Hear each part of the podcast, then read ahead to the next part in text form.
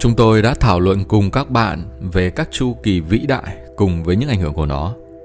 Và như đã hứa, hôm nay chúng ta sẽ cùng bàn về những tác động của sự chuyển đổi này lên trái đất, mặt trời và các hành tinh khác trong giai đoạn chuyển tiếp của chu kỳ đó.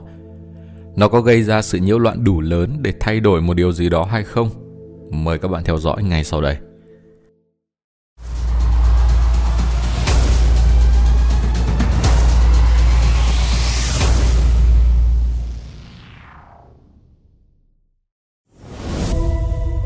Những thay đổi đối với trường điện từ của trái đất. Xin hãy nhớ lại là các cực địa lý và cực điện từ Bắc và Nam là không trùng với nhau. Sự quay của trái đất mặc dù có một tác động hiệu ứng nhỏ lên các cực điện từ của trái đất, song nó là hoàn toàn khác so với nguyên nhân của sự dịch chuyển của các cực tử.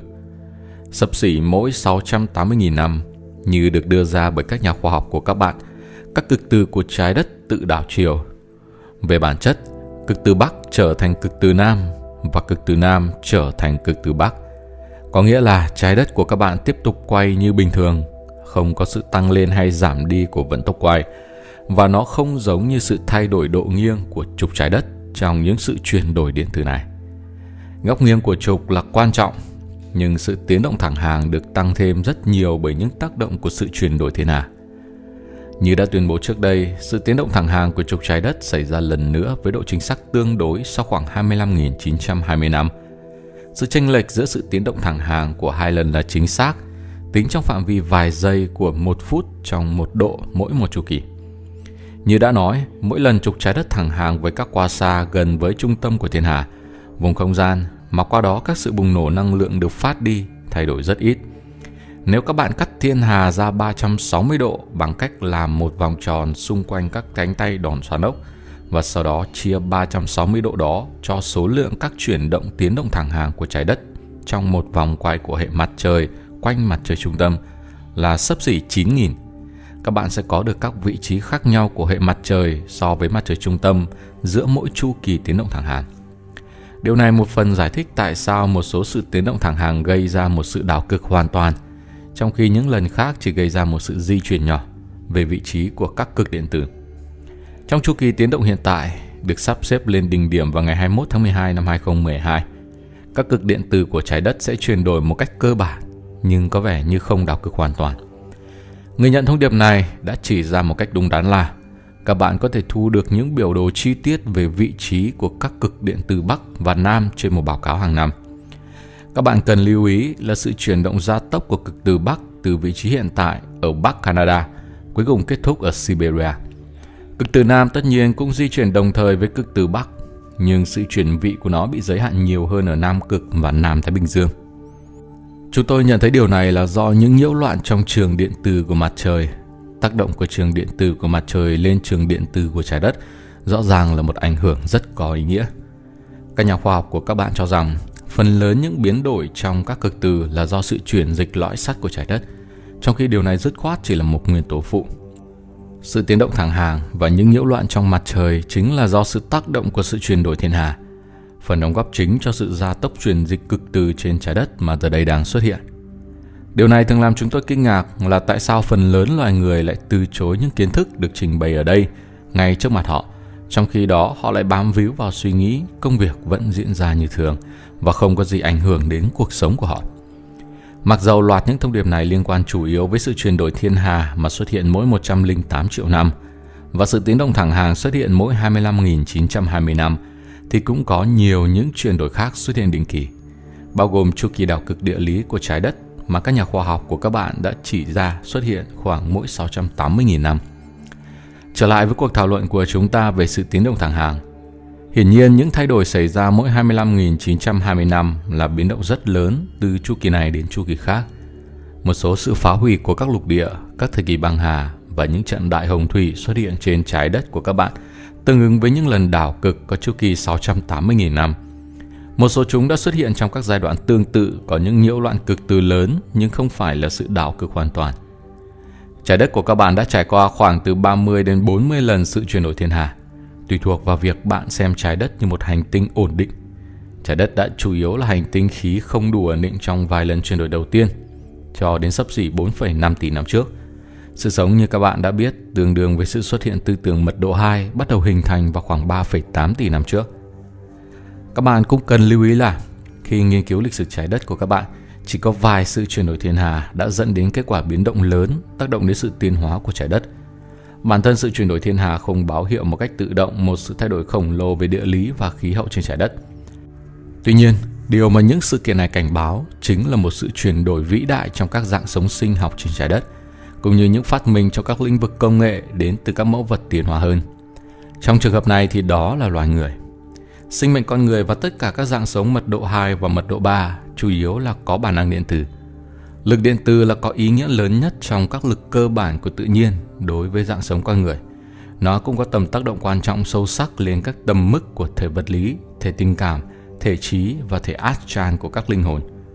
Lực điện từ xuất phát từ cái thường được gọi là chiều kích ether hay các aether, cái được gọi là năng lượng tối và vật chất tối là sự sai lệch thực sự trong thể liên tục của thời gian và không gian gây ra bởi sự tương tác của các thế giới ether lên các thế giới vật lý.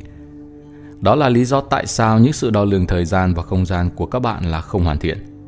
Và đây chính là lý do tại sao các thiết bị của các bạn lại tính toán khoảng thời gian của một sự chuyển đổi thiên hà là 227 triệu năm thay vì 216 triệu năm, trong khi các bạn đã tính đến các nhiễu loạn trọng trường, bao gồm sự uốn cong của thời gian và không gian theo lý thuyết tương đối của Einstein. Tuy nhiên các bạn đã không tính đến các nhiễu loạn của trường điện từ gây ra bởi sự tác động của các thế giới ether lên thế giới vật lý. Sự thay đổi đặc biệt lớn nhất mà các bạn có thể chờ đợi khi đi vào sự chuyển đổi thiên hà là những sự đột biến bên trong các tế bào của loài người và sự phá hủy của các công nghệ hiện tại. Những điều này sẽ không chỉ bị thúc đẩy bởi thay đổi của trái đất, khí hậu, mùa hay những điều tương tự như vậy, mà còn bởi những thay đổi có ý nghĩa từ mặt trời. Vậy sự thay đổi của mặt trời ở đây là gì? Mời các bạn đến với phần tiếp theo ngay sau đây. Những thay đổi của mặt trời trong sự chuyển đổi. Mặt trời của các bạn là trung tâm của trường điện từ phát ra bên trong hệ mặt trời. Những nhiễu loạn điện từ trước tiên được nhận bởi mặt trời. Tần số của nhiễu loạn này sẽ giảm dần khi chúng tỏa ra từ mặt trời và đến với các hành tinh. Hiển nhiên là trong thực tế, các hành tinh vẫn nhận được một số sự bùng nổ cũng như những nhiễu loạn điện từ phát ra từ mặt trời trung tâm hay các quá xa. Tuy nhiên trong thực tế thì nhiễu loạn có ý nghĩa nhất lại đến từ chính bản thân mặt trời của các bạn. Nếu các bạn nghiên cứu địa lý của mặt trời một cách bao quát, các bạn sẽ nhận ra là các lực hạt nhân cũng được tính vào trong các quá trình xác định chu kỳ phát xạ của mặt trời. Song các bạn sẽ không giải thích được lý do tại sao có một tầm mức cao dị thường của các bức xạ mặt trời – các vệt đen, các cơn bão mặt trời mà bạn đã được trải nghiệm khi tiến gần đến thời điểm năm 2012. Các bạn sẽ phát hiện thấy rằng sự tiến động thẳng hàng của trục trái đất hầu như không ảnh hưởng một cách có ý nghĩa lên hoạt động của mặt trời. Nhưng sự chuyển đổi thiên hà trong dạng của vùng chống điện từ thì rõ ràng là có. Do đó sẽ là không hoàn toàn chính xác khi nói rằng hoạt động của mặt trời sẽ lên đỉnh vào năm 2012. Đã có những nhiễu loạn lớn trong năm 2007 và đã có những nhiễu loạn khổng lồ trong vài năm gần đây. Các nhà khoa học của các bạn đã cảm thấy khó hiểu khi mà có quá nhiều hoạt động phát xạ như vậy khi mặt trời không ở trong chu kỳ phát xạ 11 năm mà họ đã ghi lại trước đây. Nói cách khác, họ không hiểu tại sao hoạt động của mặt trời tiếp tục ở một mức độ cao như vậy trong thời kỳ mà đáng ra phải là sự yên tĩnh giữa các chu kỳ hoạt động bình thường. Hoạt động của mặt trời sẽ đạt đến đỉnh điểm trong 20 năm khoảng giữa của vùng chống điện từ nằm trong khoảng từ 2015 đến 2035. Sự tiến động thẳng hàng này xảy ra vào năm 2012, mặc dù có ít hay không có ảnh hưởng gì đến mặt trời. Sau sự kiện này sẽ phóng đại những tác động của các hoạt động của mặt trời lên trái đất. Điều đó sẽ gây ra những thay đổi có ý nghĩa cho bầu khí quyển của trái đất. Sự tương tác của sự chuyển đổi thiên hà kết hợp với sự tiến động thẳng hàng thậm chí có thể gây ra một sự đảo cực hoàn toàn không thể lường trước được, hoặc không thì nó cũng tạo ra một sự ảnh hưởng mạnh mẽ hơn một chu kỳ bình thường. Sự cứu giúp khoan dung cho trái đất nằm ở chỗ đỉnh điểm của sự chuyển đổi thiên hà xuất hiện sau đỉnh điểm của sự tiến động thẳng hàng. Đó là lý do tại sao chúng tôi cho rằng những biến cố ở mức độ vừa phải sẽ thay thế cho những biến cố ở mức độ nghiêm trọng. Đây là một trong các lý do tại sao chúng tôi thấy ít nhất một phần tư nhân loại có thể sẽ sống sót sau những thay đổi của trái đất. Theo những phân tích của chúng tôi và nhiều nhóm khác, Sự giảm xuống nhiều nhất về số lượng nhân loại sẽ không phải từ các trận sóng thần, động đất, núi lửa phun trào hay những sự thay đổi của khí hậu, mà từ sự hư hỏng của hệ thống miễn dịch thân thể con người. Điều này sẽ được gây ra bởi bản thân các nhiễu loạn điện từ và xét tới cùng là các quyết định của mỗi một linh hồn. Tất nhiên, những linh hồn mà đã nâng trạng thái tư tưởng của họ lên, làm sạch những vấn đề tâm lý và tình cảm sẽ có một thời gian dễ dàng để đối phó với những nhiễu loạn này. Những linh hồn mà được ở lại với trái đất sẽ được trao các công cụ và những sự hàn gắn DNA khiến họ miễn nhiễm với nhiều sự thay đổi. Những công cụ này sẽ được trao bởi cái tôi cao hơn của bản thân họ hay Chúa hiện diện, cũng như từ những người giúp đỡ trong các thế giới cao hơn như chúng tôi chẳng hạn. Những nhiễu loạn điện từ có một sự tác động chính lên thân thể con người. Người nhận thông điệp này và nhiều người khác đã học cách ghi nhận khi có một vệt lửa mặt trời hay một cơn bão mặt trời mật độ cao ngay khi họ cảm nhận được. Các thời kỳ mãnh liệt của sự bức xạ mặt trời thường tương ứng với sự nhạy cảm được tăng cường từ sự biến đổi thất thường của các chất hóa học trong não. Nhiều linh hồn cảm thấy họ trở nên điên loạn trong những giai đoạn này, đồng nghĩa với những xung đột lớn và bạo lực có xu hướng mở rộng. Khi sự bùng nổ mãnh liệt của bức xạ mặt trời đi vào tầng trên của khí quyển bao quanh trái đất sẽ tác động đến thời tiết, có xu hướng làm cho trái đất khô hạn và ấm lên tạm thời. Chúng cũng tác động đến chức năng của các vệ tinh để rồi quay lại tác động đến hệ thống viễn thông và công nghệ máy tính. Có rất nhiều những vấn đề khác liên quan đến những sự thay đổi trong mặt trời và các hành tinh khí bên ngoài. Có lẽ các bạn đã nhận ra là các hành tinh và các vì sao nhìn sáng hơn bình thường ở một thời điểm nào đó. Một phần của mặt trăng mà nằm trong bóng tối sẽ dễ nhìn thấy hơn bình thường do sự phản xạ của ánh sáng từ các thành phố trên trái đất lên bề mặt của mặt trăng, hoặc cũng có những lý do khác. Bầu khí quyển của trái đất và của các hành tinh khác trở nên tích điện cao hơn khi những bùng nổ của sự bức xạ từ mặt trời tiếp diễn. Cực quang phương Bắc sẽ tăng lên. Ở ngay phần tiếp theo đây, chúng tôi sẽ thảo luận kỹ hơn về sự chuyển đổi của các hành tinh ngoài trái đất khi nhận được điện từ trường từ mặt trời. Tác động của sự chuyển đổi lên các hành tinh khác. Trên mộc tinh, thổ tinh, thiên vương tinh và hải vương tinh, cái cầu khí của các hành tinh này khiến cho chúng trở nên đặc biệt nhạy cảm với những thay đổi trong trường điện từ của mặt trời – các nhà khoa học đang quan sát những thay đổi trong bầu khí quyển của những hành tinh này, nhưng lại không thể giải thích về những gì đang diễn ra. Có lẽ, những người với các thiết bị có độ nhạy cao đã vẽ ra một sự liên kết giữa những bức xạ mặt trời và những thay đổi này. Nhưng những kết quả cho đến nay vẫn đang gây tranh cãi.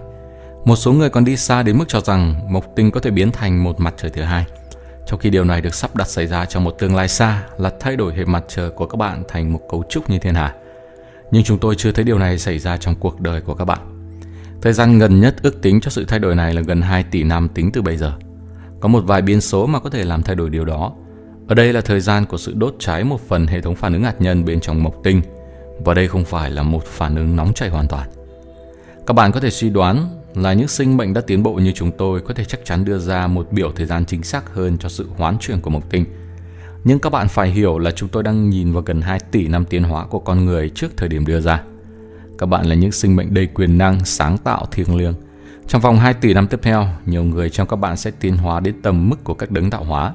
Khi các bạn đã đạt tới tầm mức đó của sự hiểu biết, các bạn sẽ có khả năng tác động đến những thứ như vậy.